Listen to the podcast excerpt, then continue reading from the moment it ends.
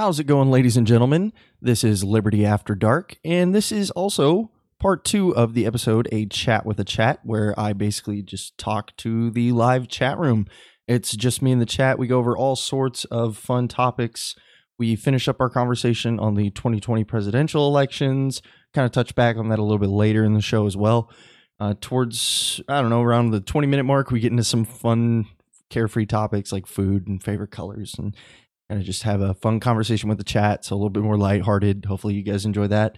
We also, towards the end, get into some science, philosophy, and ethics. So we go over a whole smorgasbord of topics here. It was really great.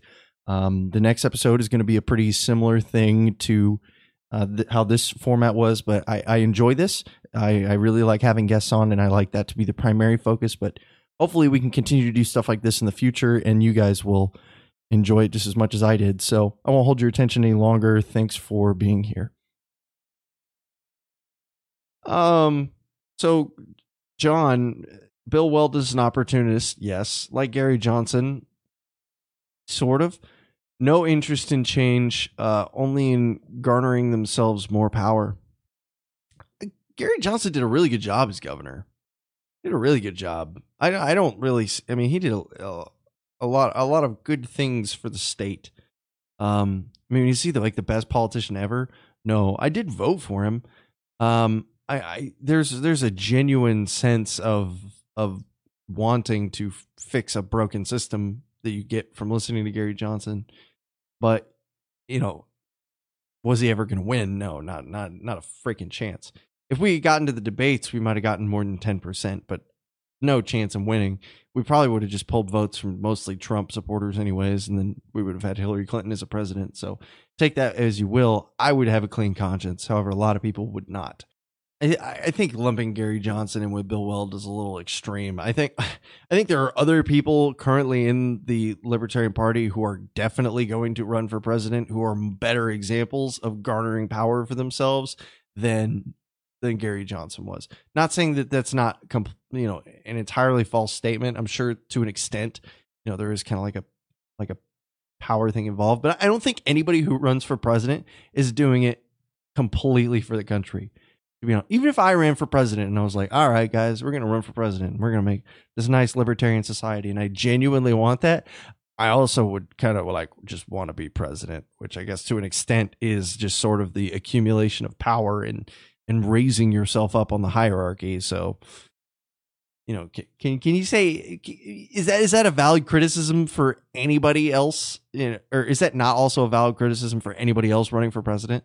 Like if you told me friggin john mcafee wasn't trying to accumulate power i'd look i'd laugh honestly. I mean he's like the the pinnacle apex what they call apex predator like he's just like this raw you know out there just trying to get become the top dog which i don't think has to be a bad thing i think that is an incentive that people have um, there there are going to be leaders. There are going to be power hierarchies, whether it is a an elected president or whether it's a CEO or something like that. You know, there there are going to be positions of power that people want to reach. So I don't necessarily believe an accumulation of power is is like a automatic disqualifier because then nobody who's running for president is you, you can make that argument against pretty much anybody. Nikki Haley was a top prospect if Trump didn't run. Yeah, but he did. So there's she won't because he's not. She's not going to run against him. Uh, I don't think it would be seen as like this grave insult unless you were like a big Trump supporter in the House, and then you were like, "Hey, you know, get get me in there." That that's that's probably that would probably draw some some questionable looks from people. So uh, McAfee's the same way. He just wants attention. Yeah, he's just up there screaming on the stage. So, um, but there are a lot of people who like him like uh, like a pretty you know obviously he didn't win the nomination but there there are enough people that like he's actually a contender like pretty much every time he gets on that stage i would love to talk to you one day mr mcafee if you want to come on the show so you can explain yourself a little bit because i have some freaking questions for you because you blow my mind man but i'm never going to talk to you so it doesn't matter um i thought trump was going to win last time i'm sure he did man there were a lot of people who did is mcafee really doing it no i don't think he's announced yet wild man. He is 100%. He's 100% the wild man. I, I just think it's hilarious that he can never shake the perspective of being uh, the guy who who made that like virus protection software that always makes pop-ups on your computer.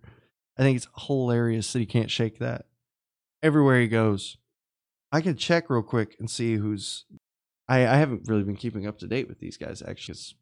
I think it's more important to see what the opposition is doing and then just kind of see who runs and then working against that. So we have Adam Kokesh, obviously. McAfee, yeah, McAfee is uh, Sam Seder, Vermin Supreme, and Arvin Vohra. Um, we have a withdrawn candidate in Zoltan Istvan, who was never going to have a chance anyway. Transhumanist, yeah, out of California. Uh, Arvin is the vice chair of the Libertarian Party, so he's got some some power in there. Vermin Supreme is a performance artist, so that's you know who knows. Vermin might get my vote. That would be. I would love to see Vermin up on the stage for the primaries. That would be a riot. Sam Seder is Sam Seder, and then yeah, John McAfee's running. Um, uh, he he just ran in 2016.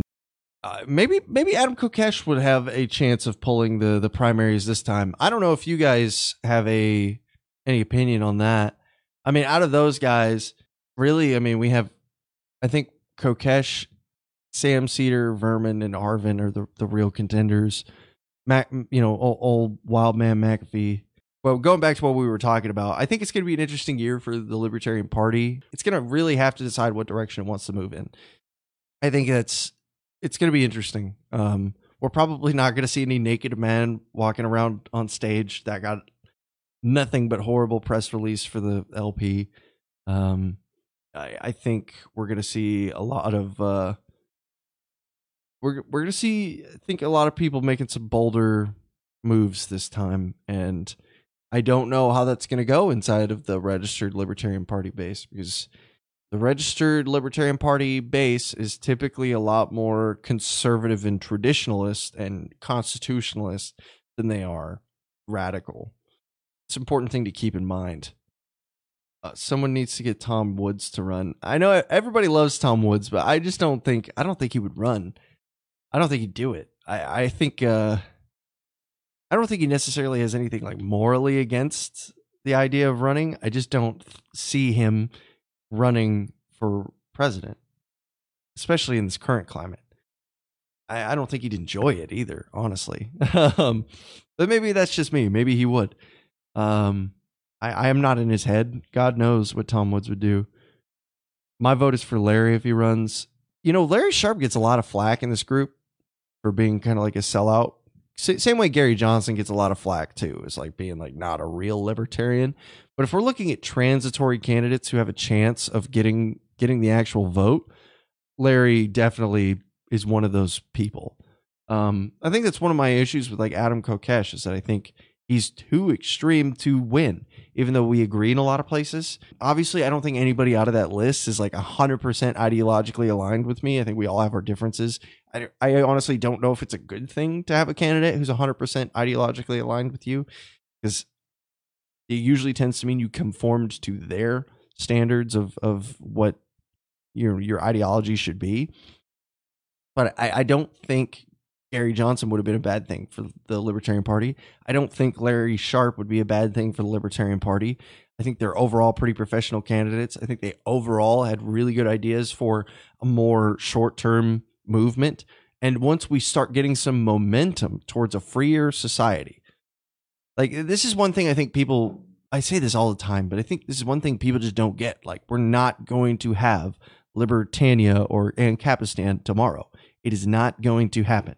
We need to accept this. But what we can do is we can start building forward momentum.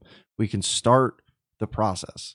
And we can the the the, the more smaller changes we make now, after I stop stuttering all over myself, the better off we will be in the future and the easier these changes will come if we can, you know, get a Larry Sharpe in who wants to, you know, basically pull back, he wants to make marijuana like onions. You know, it's a great example. Is is a fantastic step in the right direction for marijuana in the United States of America. Who wants to pull funding from education and stuff like that to get it back to a system that is primarily for creating wealthy administrators, but for creating good education. I think he has a lot of great ideas Uh, he's he's put in the work. He has. He's he did a lot of good work in New York. He got he got screwed really hard, and now now they got old bumblefuck up in New York again, and he's just making a total fool of himself and the state. Uh, I loved when he was like, "We can't tax the rich anymore. We can't do it. They're all leaving." That was that was good fun for me. So I like Tom Woods, but uh, then he made weird comparisons about skiing lessons and sex work. Uh, Tom Woods is always a riot. You never you never know what's going to come out of that mouth. Big difference. Onions suck. Marijuana doesn't. Rusty, onions are fantastic. Okay, I put onions in like everything. They're so good, especially like sautéed. Man, take some sautéed onions, put that on a break like not a breakfast, but actually you could put them in a breakfast taco, but put them on like some some beef fajita, some carne asada, and get some uh, salsa with that. That's that right there is is like onion perfection. Especially if it's like a good salsa, like not like a thin. I don't know where you guys are from. You probably call salsa like that water stuff that has like a pepper somewhere in it. Uh, no, you gotta make it like nice thick salsa. It doesn't have to be chunky, but it's like, like almost like a chili consistency. And you get some of that. Oh, we used to make homemade salsa all the time. I know this is like super far left tangent. I'm I'm make, I'm getting my, making myself hungry now, but big big fan of onions. Me too, man. Big fan. Onions on everything. So I don't know if any of you guys live on the coast. Apparently, this is like a coastal thing, or we're just weird. But so my grandparents have for years eaten this stuff, and I I've eaten it since I was a little kid. It's a sandwich with peanut butter and purple onions. So I, I know, I know it's weird. If the gut reaction is like throwback, but have any of you guys by any chance had that? Peanut butter and purple onions. If it wasn't for onions and mushrooms, I wouldn't eat vegetables. Um, I mean, I like, I really like spinach, stuff like that. Uh, I don't have any problem with lettuce, you know, but I onions and mushrooms are bomb. All the onions. My cousin's Mexican wife makes the best salsa. Oh no, the mayo question. No, I, I, I actually just so we'll, we'll get to Mayo in a second. We'll get to Mayo in a second. But he says I'm living on uh, or I'm on a food tangent because I'm living off of MREs. I'm actually on keto and I haven't eaten an MRE in a long time because I started meal prepping. But as much as I love keto, I I, I miss pizza like a lot. Like I think I'm gonna have a cheat day coming up soon, which you know eh, I've lost a lot of weight. It's good. I don't know if you guys can tell. I'm like thinning out on the cheeks. I've lost like almost 20 pounds at this point. Um, I'm, I'm, I'm a couple off. I'm at like 18 pounds right now, and uh, I feel great. Starting to look great. You know, I'm just kidding, but you know, I, I, I was getting I was getting kind of chubby. Honestly, I was like 240 pounds. So, just reading through these comments real quick. Mushrooms now go on chili, mayo and onions. You pronounce taco wrong. Am I supposed to say tarco? Is that is that how you like to say taco? And then my mom's gay. Uh, so to the mayo question, um, I don't do mayo anymore, obviously, because I can't eat mayo. It's like I got way too many carbs in it. But but when I did eat mayo, I was like a very like a light amount of mayo. I don't know if you guys have a chart or what is it? Is it Charlie's is the name of it? It's like the sandwich shop. Like they make basically like a bunch of cheesesteaks, Philly cheesesteaks and stuff like that. It's fast food Philly cheesesteaks, but they are bomb, bomb sandwiches and I would get like the jalapeno cheesesteak and get some bacon in it, and then I would have them just put like just the thinnest layer of mayo on the top because it made a difference. Not only did it help the lettuce stick to the bread, which is an important part of any good sandwich, but it was just that like just that little little pinch of, of goodness. But I, I don't I would never like slather mayo on like a ham sandwich or something like that. So if you're for mayo, I'm sorry. I'm kind of like on the fence about it. I'm like a half mayo male light maybe. So yeah, he's scrawny, trying to fit in with people across the DMZ. I got to see the DMZ. That was that was whack, honestly. If, if one of the one of the craziest things I've ever seen. I, that was pretty whack. What's your favorite color and why is it white? You raised through something. My favorite color is blue, actually. I don't know if you guys were there when uh, they they were talking to Carey Wedler on Liberty Late Night, but I was like whenever they were talking about favorite colors, it was like, please say blue. And then like immediately afterwards, she said blue. And I was like, yes, another, t- another for team blue. I like all the colors, but my yoga mat is purple. There we go. That was what it was. Mayo life. I, I just don't. I just don't see the Mayo. See, this is why libertarians can never agree on anything. It's because some of us like Mayo and some of us don't. It has nothing to do with ideological differences or like a, a basic tendency to be, you know, anti-authority. It's because of mayonnaise. Look look at what you did, David. David and Mary are tearing the libertarian community apart, one Mayo question at a time. How much wood could a woodchuck chuck if a woodchuck could chuck wood? Four. Um,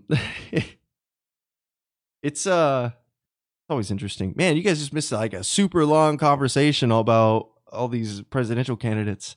It's good. Um, it's just me today though, so this is kind of interesting. I haven't done like a monologue episode in a long time since like we started, so uh, it's it's quite it's quite interesting doing this all by myself and just having the chat interaction.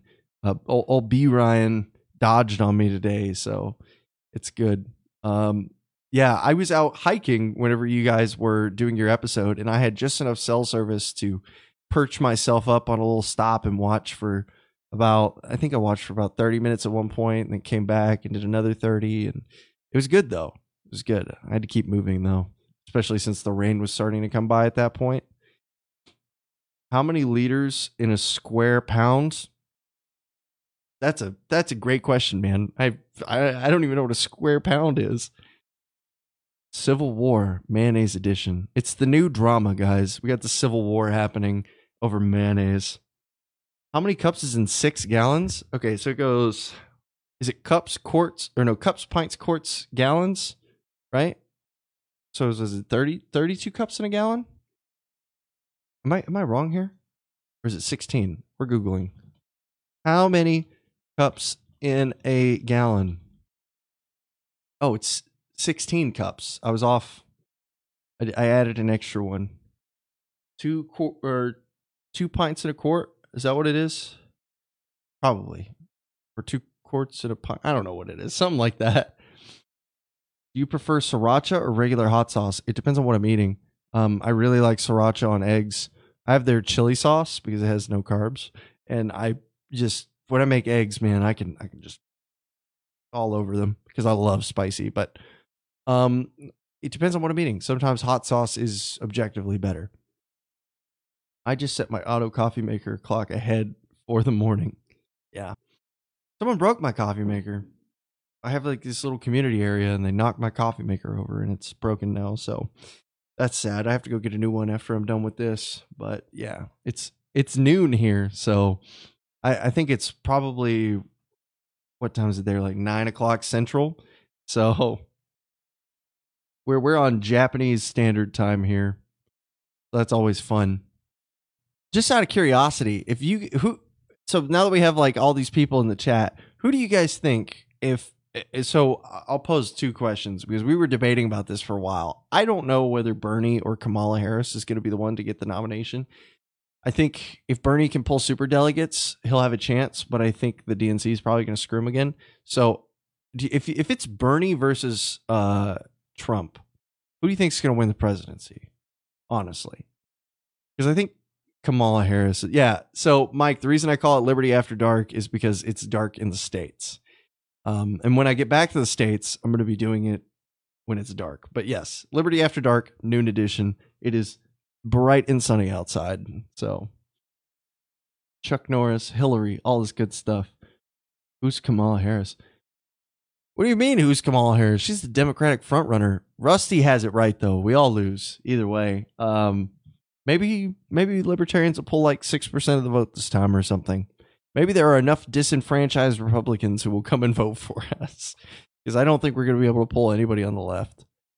Um, I would just like to make it to the debates this time. I don't care who's there, Adam Kokesh or any of those guys, or Vermin. Vermin could be the libertarian frontrunner. I would have no issue with him making it to the debates.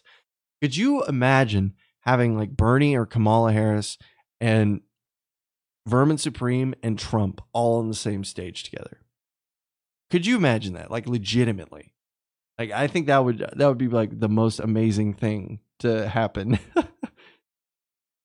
yeah, I mean, I I don't unless Biden decides to run, which there's there's talks through the grapevine that Biden is going to pull a uh, going to pull like a last minute campaign and try to, I uh, which I think is dumb. The campaigning and the fundraising is already so full swing right now.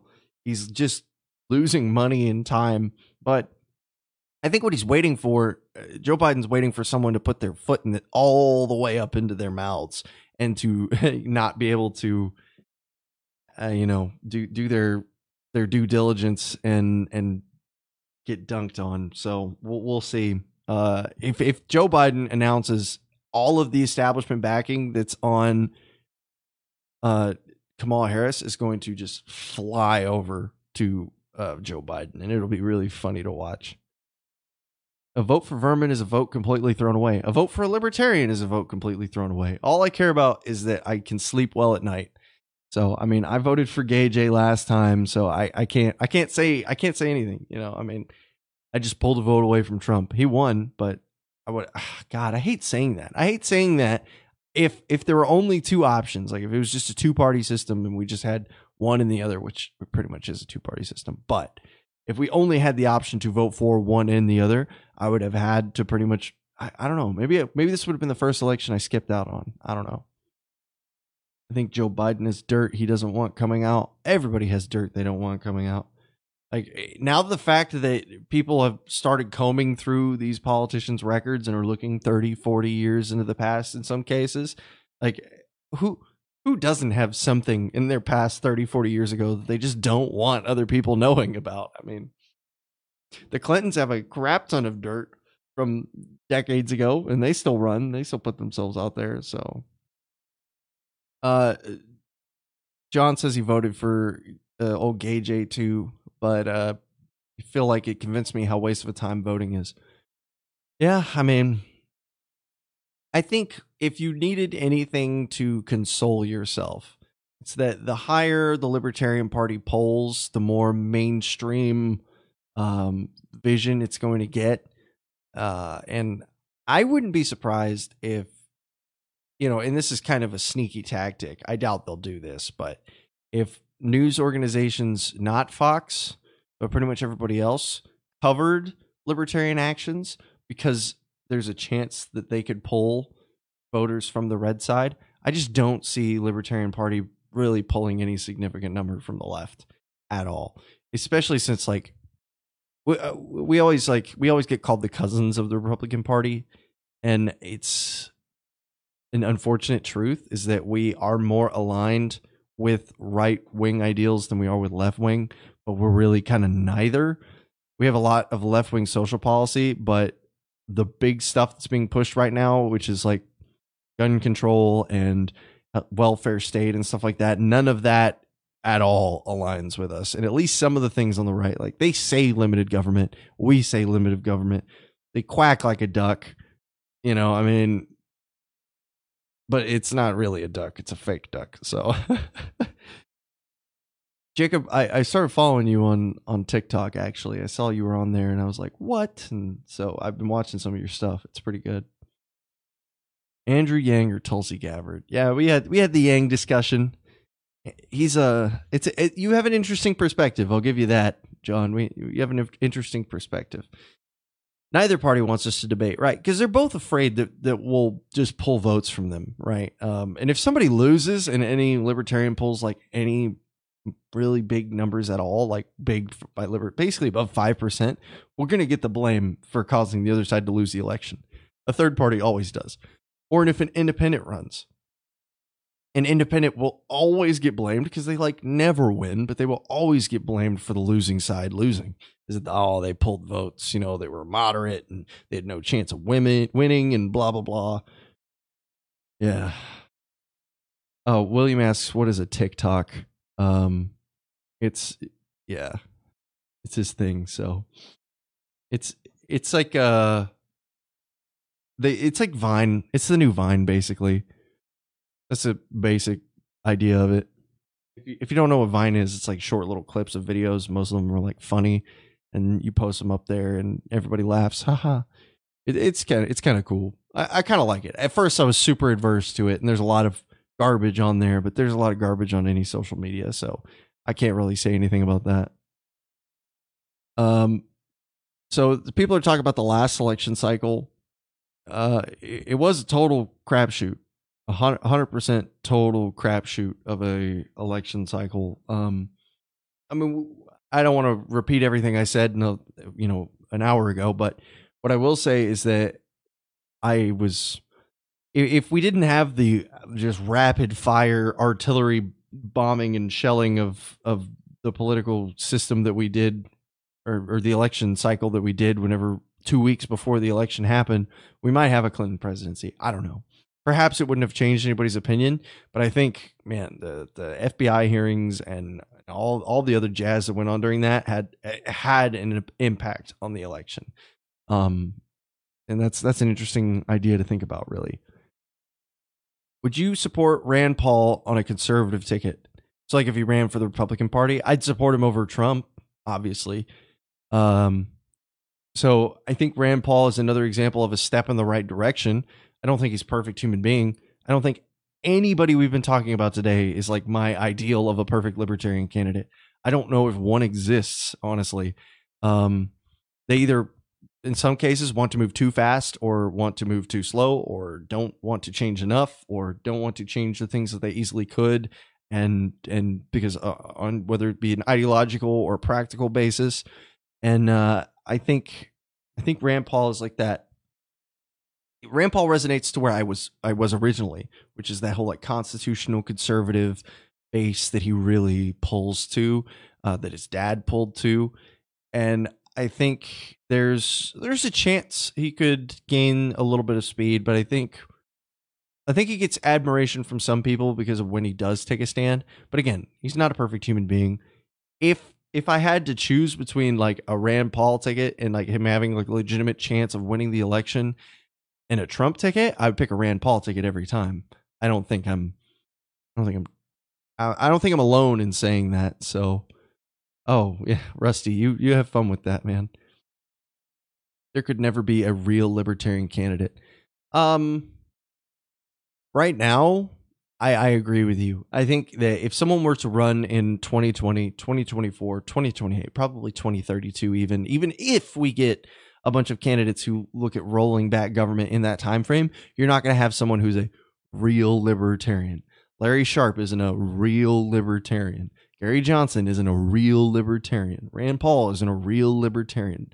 I mean, like, some and the most extreme people who we have that are the closest to real libertarians want to do too much too quickly and have and scare the crap out of people and no one wants to vote for them. I think most of the you, you have like these two factions really inside of like the base of the people who want to burn everything down tomorrow, which is not constructive, and you have the base that well, actually you have like three. You have the people who are just just want to keep everything the same and they just don't want to grow government anymore.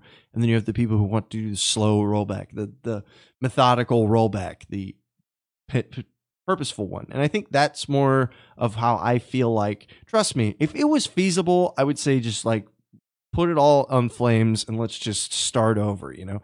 But it's not feasible. That's n- it's not feasible. That's it is a horrible idea.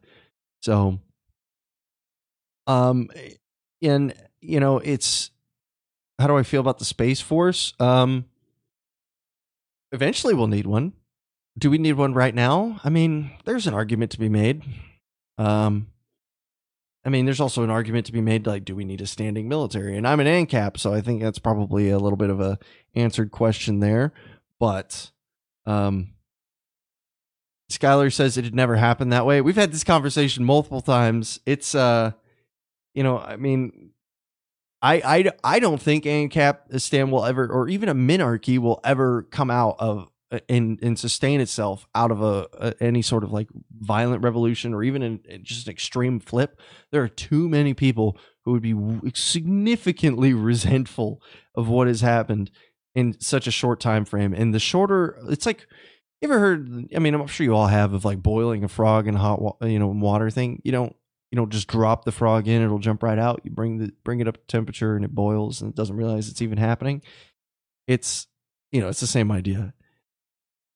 The real libertarian, real socialism, same stigma in my mind. Um, yeah, yeah. I mean, everybody has their own little version. I think that's what's interesting about politics is that we use these overarching titles for everybody, like the left, the right, you know, moderates, centrists, whatever. It, everybody has everybody has their own nuances and their own opinions that makes their views their own. Um, you know, like even in the libertarian community, we have like agorists, we have ANCAPs, we have minarchists, we have people who are actually not libertarians who say they are. As you know, it's there. It's it's a very deep dark spiral. I mean, the the GOP has everything from people who are okay with uh, socialized medicine and you know but that's as far as government goes to people like your rand pauls who are pretty much constitutional conservatives and uh, yeah i mean we can't uh, you know i mean I, I understand that it's a popular opinion that it's like we can't can we can't turn a country into a libertarian country but there's unless you guys want to start seasteading which is an option i suppose if it ever gets any backing we're going to have a really hard time starting a new country without it ending in some kind of revolution or fight. Um, I just it out of all of the plans, I feel like it is the least feasible. If if I'm going to be completely honest with you, we need to look around the globe for some sweet land. Hey man, if somebody makes an island, libertarian island, let's do that. Uh, Ryan, I, I'm I'm from Texas. Um, I hear Israel is really good at land grabs. We should ask them for advice. That's a good one. I like that. Oh man. So Scholar says you'd basically have to be elected president as a player of ball, being uh, being with you a cabinet uh, that was colluding and wake up America one one morning with surprise. Start to go fund me for a libertarian island. I mean, you know what? If the wall got a couple million dollars, maybe we could get a couple million dollars to buy out an island.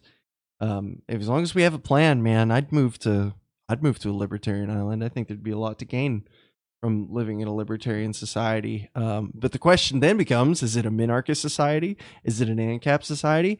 I know what I would want, but you know, if if you just advertise it as like this libertarian utopia, you get a lot of different interpretations. And uh, like even LMPM has a very large, very large base of of minarchists, and you know, I'm not a minarchist, so.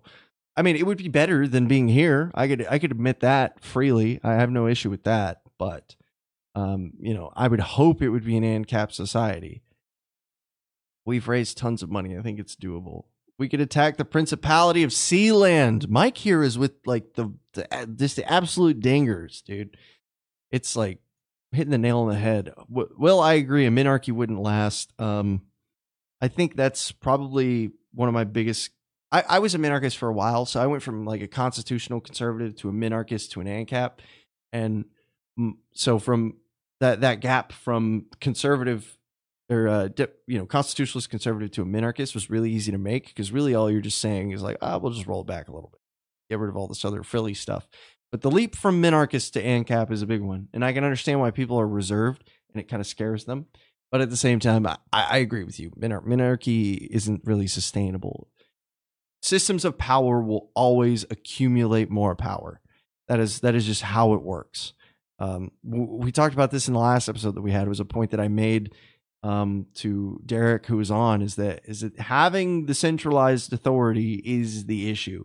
You know, it's like it, they could all be the biggest saints in the world. That it just takes one bag ed, bad egg to abuse the system, and the system has been abused. It has been used in a way that it never should have. So, yeah, when America started, it was essentially a minarchy. Yeah, like constitutional republic. That was the idea especially like articles of, articles of confederation were very much a, a national minarchy. Let's see real quick. Uh, a minarchy, a real minarchy has never been tried. Yeah, no, I think there have been plenty of answers. Uh, there are no, there is no answer. Only a fight. Existence is a curse, and life is a prison. See, this guy gets it. You get a heart react for that one. Minarchy would give too much for it to grow. Yeah, that's what I was getting at. If you have an established system already for which to accumulate power, power will be accumulated. That is why it is so hard. And that's why, to an extent, Scholar is right. It is, in, it is so difficult to roll back power on a system that is pretty much designed to accumulate and just to conglomerate and to mash and create this ugly ball of, of power and, and abuse over people incrementalism is cancer. Push the standard and don't let up. Centralized authority is our issue. I completely agree. I 100% agree.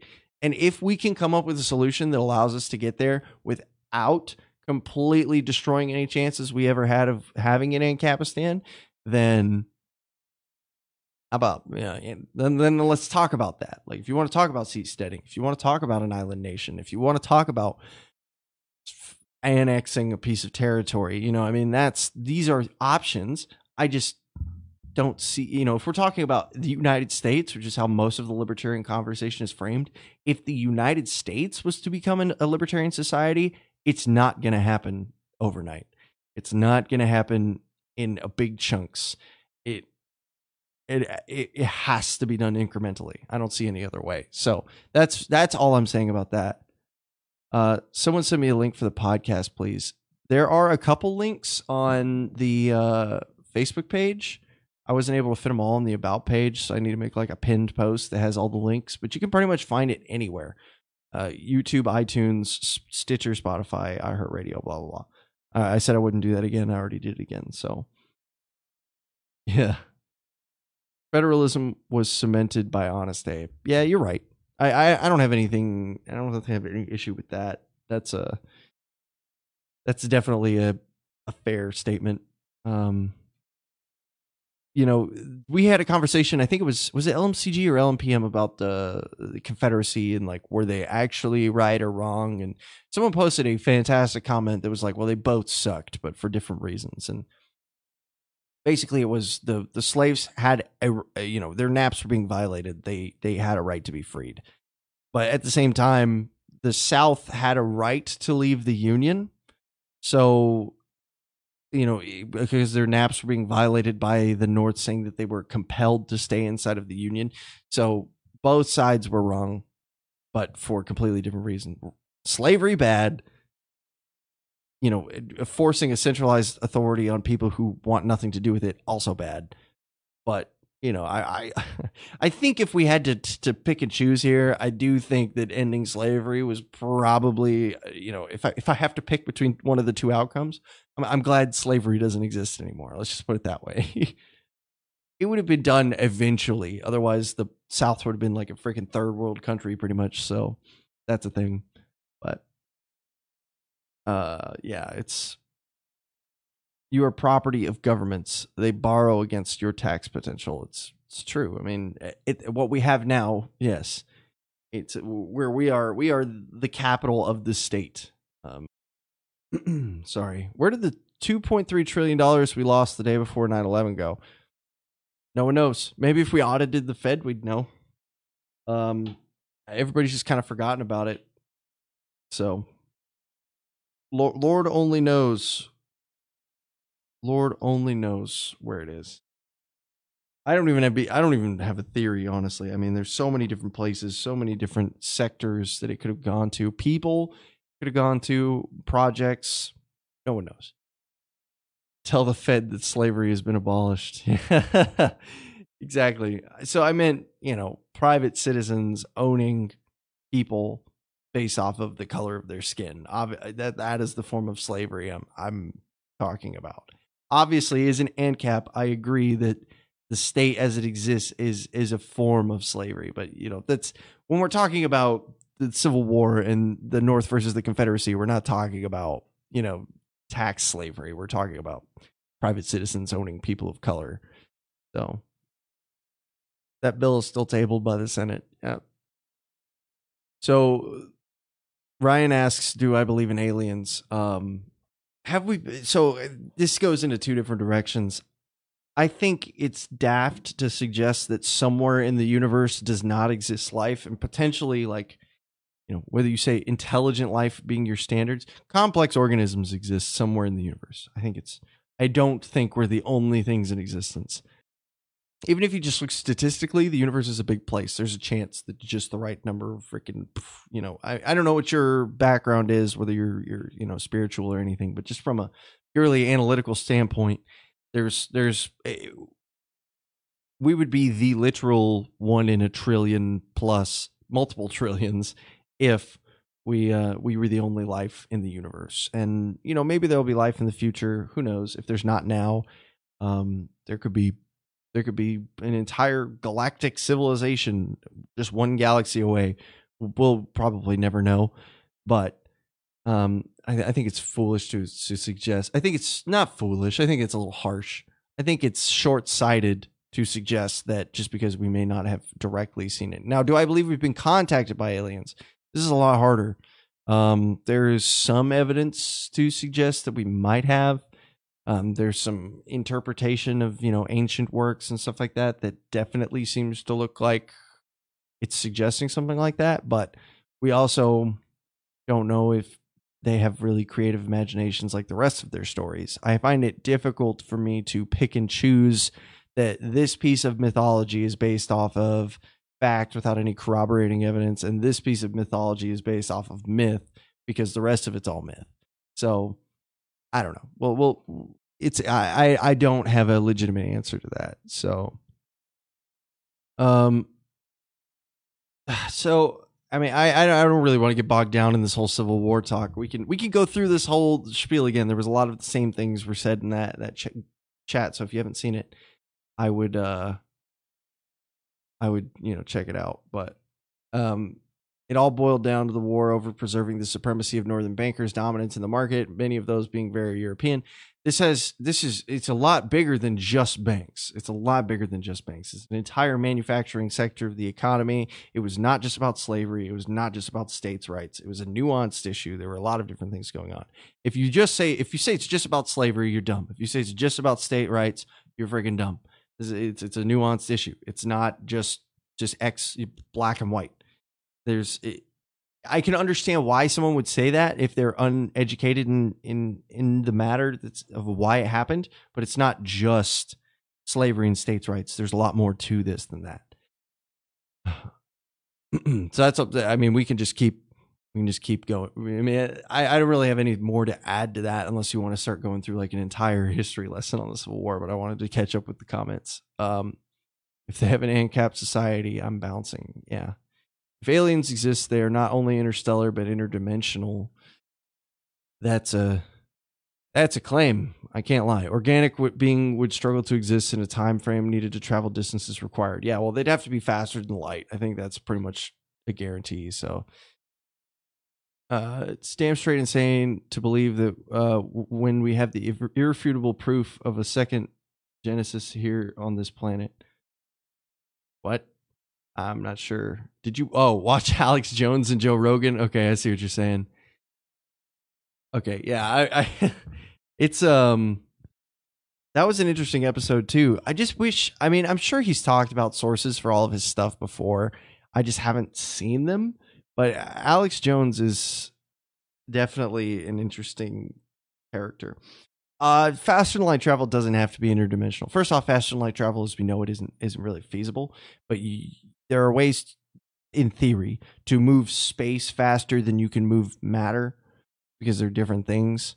So I don't know if you've ever heard of the rubber mat example, but like say you have like a rubber mat on a table, and you grab one point of the rubber mat and you stretch it all the way to where your spaceship is and you just hop onto that stretched point and it snaps back to where it was that's that's an example of that's not interdimensional it's just manipulation of space time which is just getting into that like you're talking about stuff that is so far out from where we are today that none of us will even remotely be remembered if we are we'd have to be like the the alexander the greats of history to be remembered at that point so yeah it's it, it is feasible.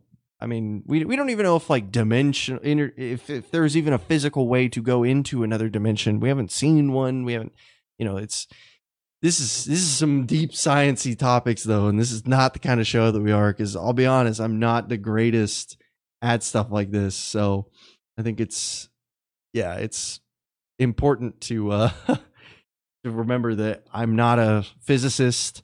I just find the, the topic fascinating and I will share what I know. But, you know, there's a very good chance that someone's working on some program that I, or, or project that I'm not aware of that could change everything. So, yeah, it's, it's hard to type that in converse. Yeah, I, understand. Yeah, I get what you're coming from. Yeah, we talked about all sorts of stuff this time. I kind of joked that I knew since it was just me that it was just kind of going to be like a variety episode where we talked about all sorts of stuff. So it was a. I mean, it's been fun. It's we're not done yet, but you were speaking about theories. Must be an engineer. No, I'm not. I'm not an engineer. I'm not even close. I'm a. I'm a, I'm a nothing basically. I'm a mechanic. I'm not. I'm not any sort of fancy schmancy person. Uh, if you could travel that fast, you could almost essentially exist in two or more time frames. If if you could travel the speed of light, time totally breaks down. So, you know, if we're talking about manipulating space to move faster than light, um, you know, it's like the whole. There's an example given often to where it's like if you if you shine a laser pointer, like a really strong one at the moon, you can make the laser pointer move from one side of the moon to the other faster than the speed of light and we can track that. We can record it. It's it's physically possible, but it's not. The laser isn't moving faster than the speed of light. It still takes the time. It still takes the speed of light for the response of you moving to reach the moon. It's just this is just how angles work. You know, you, you have a you have a, it's like uh, what's a good example? Like if I were to hold like a laser pointer to my hand and move it just this little bit, it it would just barely move on my hand, you know, maybe a couple inches. But if I were to do this number right here on a wall a mile away, it would go just way out to each side of the wall. Wouldn't even hit it except for barely. That's the same idea. It's, you know, the laser point the point on the moon is moving faster than light. The laser itself is not. So that's kind of the same idea is that like we would have to be not be moving the speed of light, but we would have to make ourselves move across space at the speed of light or faster potentially. Uh, in theory, the whole space grabbing thing could be damn near instant, which is absolutely insane to think about. But again, super theoretical, way out there, thousands, tens of thousands of years, if it ever happens, if we don't wipe ourselves out before then. Um, you know, maybe we'll have Ancapistan by then. yeah, that'd be, be wow. Oh man. I yeah, I did not expect to be going off onto a, a you know physics tangent there. I I work with a lot of people who I mean they're they're great guys, don't get me wrong, but they're not exactly the most like well educated people, you know, and uh we'll just be talking about stuff all the time and they'll come up with this like crazy idea and I'm like, well, you know, let's do some learning today. And they overall seem to enjoy it, but a lot of them are kids, so maybe they'll be ANCAPs, maybe they'll eat mayo. Maybe. Maybe not. Maybe it'll be a totalitarian imperium of man or something. I don't know. Um I was talking to somebody about like interstellar travel in the future, and I, I think spacefaring is going to be really established by corporations, mining.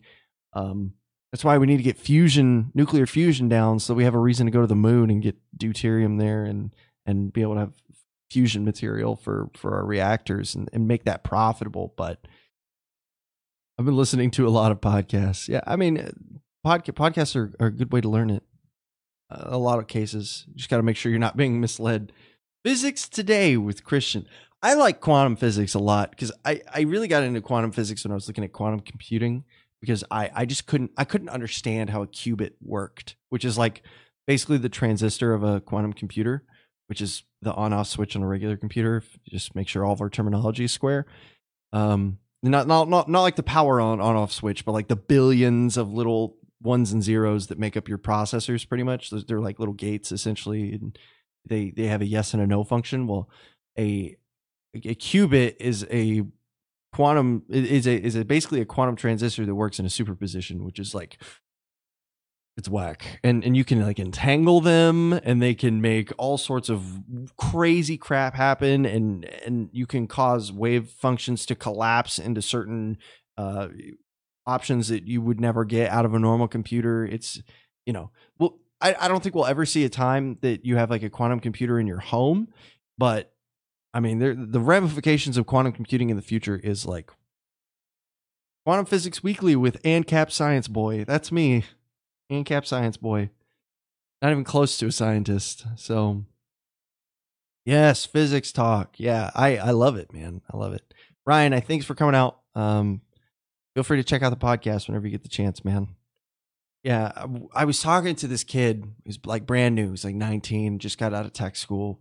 He's working at the job. He's been here for a few months, and he's like, "More, what do you do in your free time?" And I was like, "Well, I'm boring, so I like to watch. You know, I, look at the news, and I like to read from you know different sources. Like you know, I was going through some of the things that I like, and I was I was actually listening to a podcast from Sam Harris, and he was talking to like a physicist who was basically going through like the whole quantum theory thing, and it's like, what, what are they talking about? And we started, and he just kept asking questions, and I kept going deeper. And the next thing I know, we were sitting down talking to each other, and I was like explaining how quantum entanglement works, and he was just like, just mind blown. And I get it; it's it's it's crazy stuff. But is an algorithm considered AI?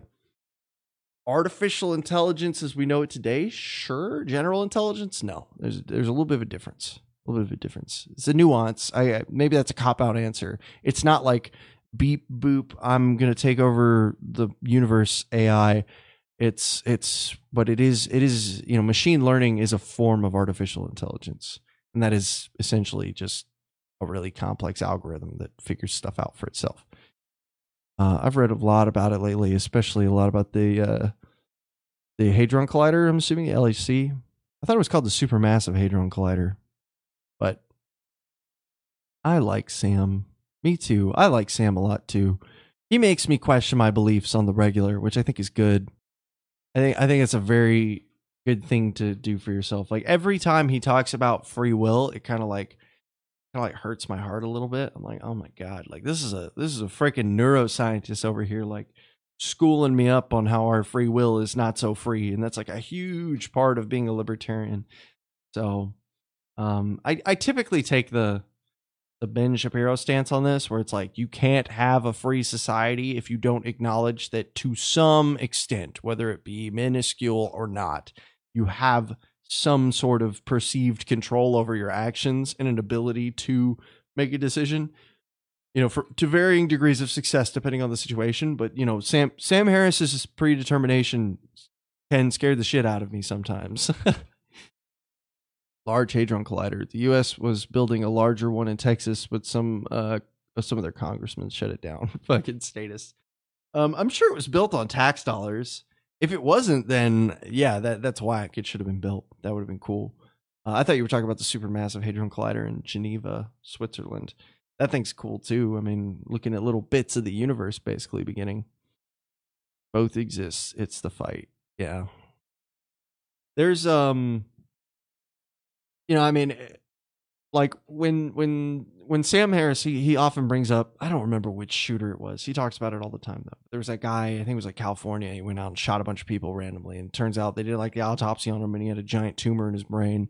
And they were like, he was a completely normal, successful individual, had no proclivity to violence or anything like that. And then he goes out and and and does a, a shooting, and you know, it's like how much of that was the tumor's fault because uh, that that that's a thing. Tumors have an impact on the way your brain functions. That's that's a thing. I don't think it's extreme or groundbreaking science for me to say that here, but she then suggests that you know that person is to be accountable for their actions. I think it's I think it's fair because they happened. The actions were made.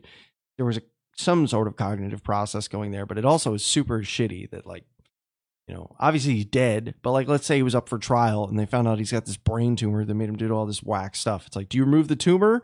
And then you're like, well, you know, you had this brain tumor and we determined that that was the cause of your ab, your abnormal reaction to, uh, to go and shoot people. So what are you free to go? Like, is there, is there any sort of reparations? Like you get, you getting, oh, ooh, you getting all these like really hard ethical questions that makes, makes things very difficult. Um, and and so I think that's why it's a lot easier for people to either say like take it take some kind of hardline stance, which I don't I don't think is real. I don't think the hardline stance is is the truth, which is why I, disagree with Sam Harrison a lot uh, about free will because this is pretty much that it's like all determined at some some level. It's all determined. You're just like a little meat sack that just does what your brain calculates for you. You just have a perception of free will, but I don't I don't know if I agree with that. And I'm not a neuroscientist, so probably I'm just disagreeing out of ignorance, but I I, I don't have a hard time accepting that. I have a hard time accepting a society where that's true. And I have a, an even harder time accepting a society where the opposite is also true. Because if, you know, I got a brain tumor and it caused me to shoot somebody, I would really hate to go to jail for the rest of my life or be executed because, you know, my brain tumor drove me insane. I mean, I don't want to die, you know? I also don't want to shoot anybody. So, um, I heard Sam say, what if psychopath was cured by a pill and they were just as horrified with their behaviors as they were uh, after they were made well. Yeah, I mean, it's like I that that is a that is a genuinely good question. This is when you know this is the ethics ethics and the politics or philosophy side of things. Is that you know we we the right a lot has been talking about you know what is the path of redemption for people who've been doing. I mean, uh, pretty much all politics has been talking about for the last couple of weeks. What is the path of redemption? If you do something wrong, what is the path of redemption? Is there any crime by which you cannot be forgiven? And, you know, if you're religious, a lot of texts say no, there's no such thing as a crime that you can't be forgiven for unless, you know, like it's suicide or we, we won't get into that. You know, there's some nuances there, but just generally speaking, uh, you know, and, and if you're not, like, is there really something like, could Hitler be forgiven? If he was genuinely sorry and we could prove that he was like actually sorry, you know, I mean, obviously he should still be punished, but I don't know.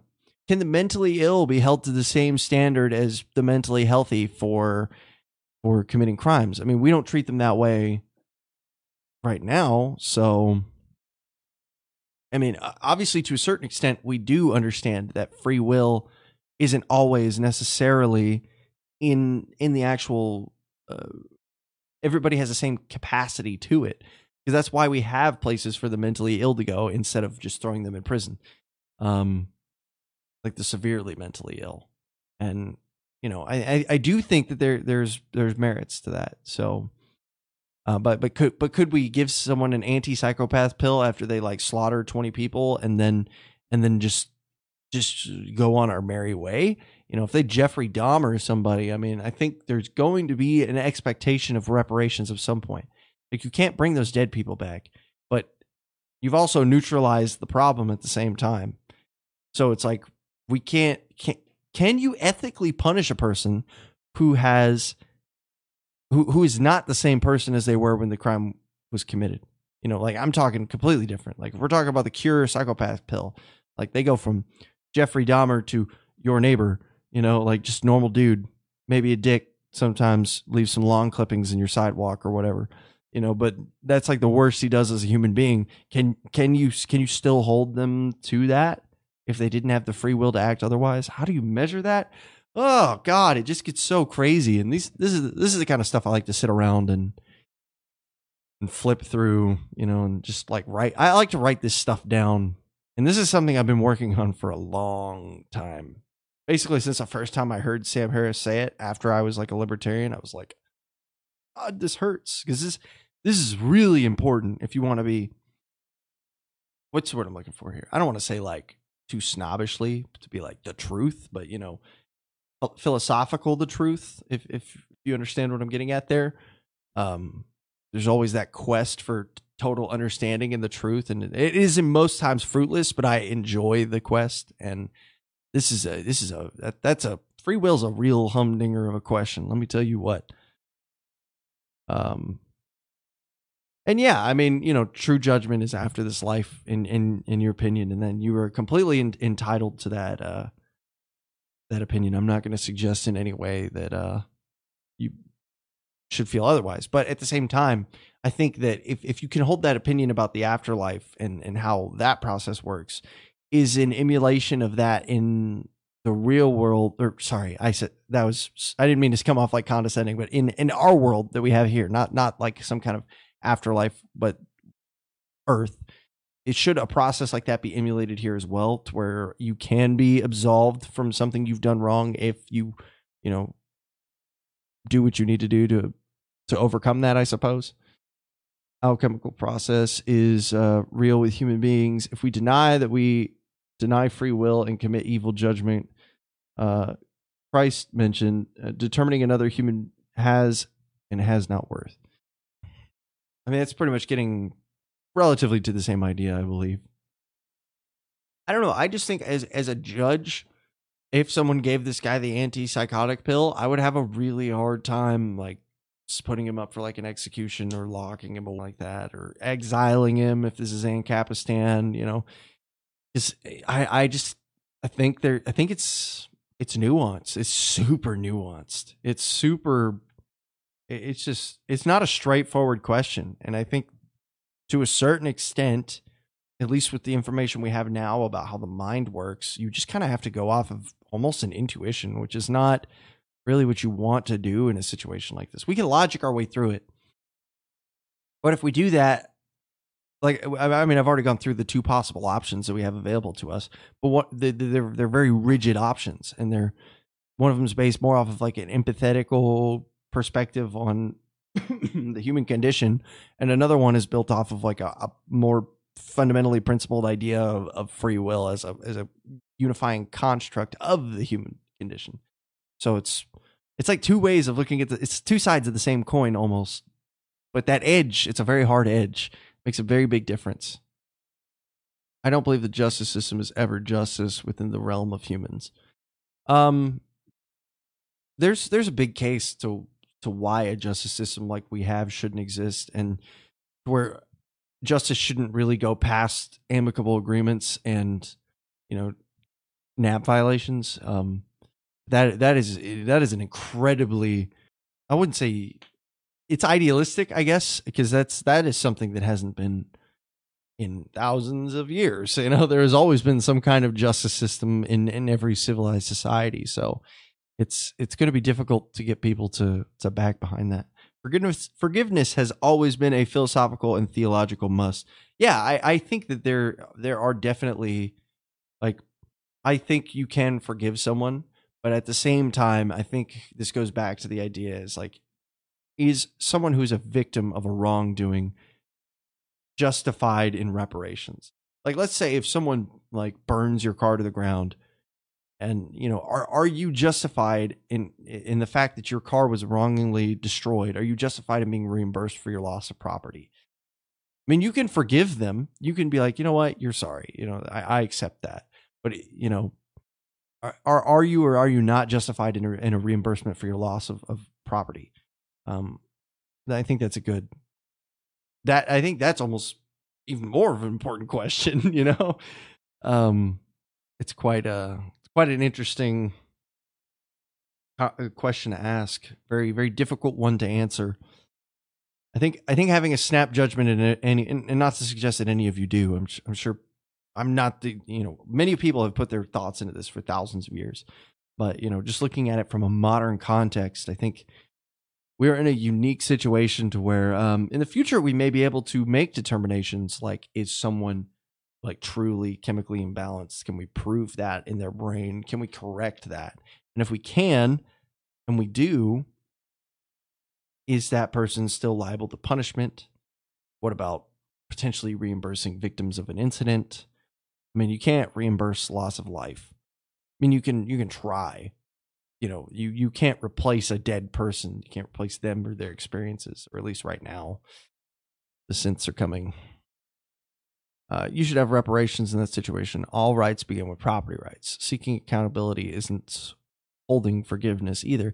Yeah, but so I guess the way that I look at it is okay, let's say like Skylar, you get your brain tumor and you go batshit insane and you you firebomb my car and then they give you your they remove the tumor and and you, you're all well and and good and you're like, "Oh my god, I'm so sorry. Like I can't believe what I did." And it's like I mean, I can't say that I, I mean, obviously I'd want my car to be reimbursed, but it's like, you know, to, to penalize you for something that was fundamentally out of your control seems, it, comes off as uh, unethical. I don't know. Or maybe it's just unempathetic. Maybe that's what I'm looking. Eh, maybe, maybe it's not unethical. I mean, there has to be a reimbursement for property, which is why I'm asking the question because I, I do have a hard time with it. I mean, if it was my car being burned, I would want to be reimbursed if it was me burning the car, I would want someone to understand that like it wasn't me that burned the car, it was the tumor or whatever. You know, in that very specific situation, obviously. But, you know, I mean, so I would I would be salty if I had to repay for something that I did out of my control, but I think I would understand at the same time too. Um, at least I'm not dead or in jail, I guess. I have an ugly thought experiment for you. Equating the Civil War to abolition is partial to e- equating repealing the Second Amendment to David Hogg.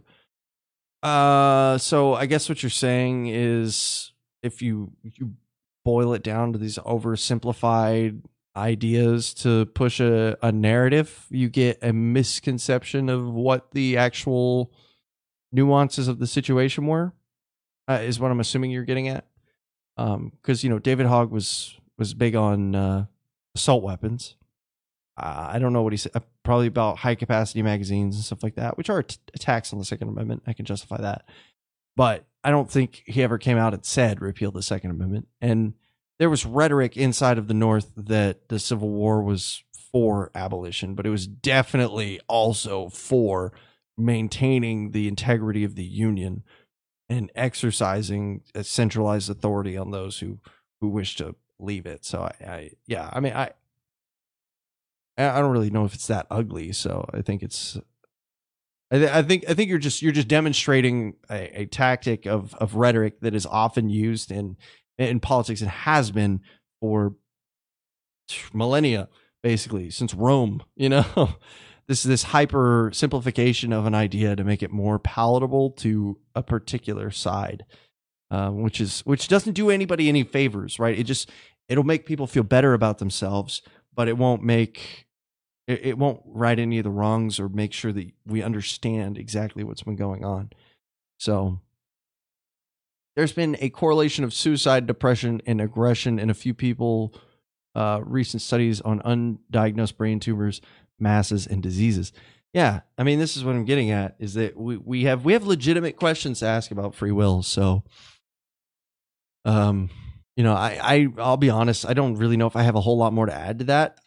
I think if you were to ask me what I would do today, I would I would create leniency whenever I could in a situation like that, but I do believe that if someone were to go on a 20 person murdering spree and then have a brain tumor removed and be completely back to normal, I still think that those those lives that were lost are are there's there's a value there that that can't be compensated by just oh well that happened whoops so i don't know there would have to be some kind of reparations I don't think locking someone in a cage is productive, especially if they're now cured of it. That's not, you know, you, you could exile them. That's not going to do anything. You know, I mean, they're, if they're already cured of it, neither of those are acceptable answers.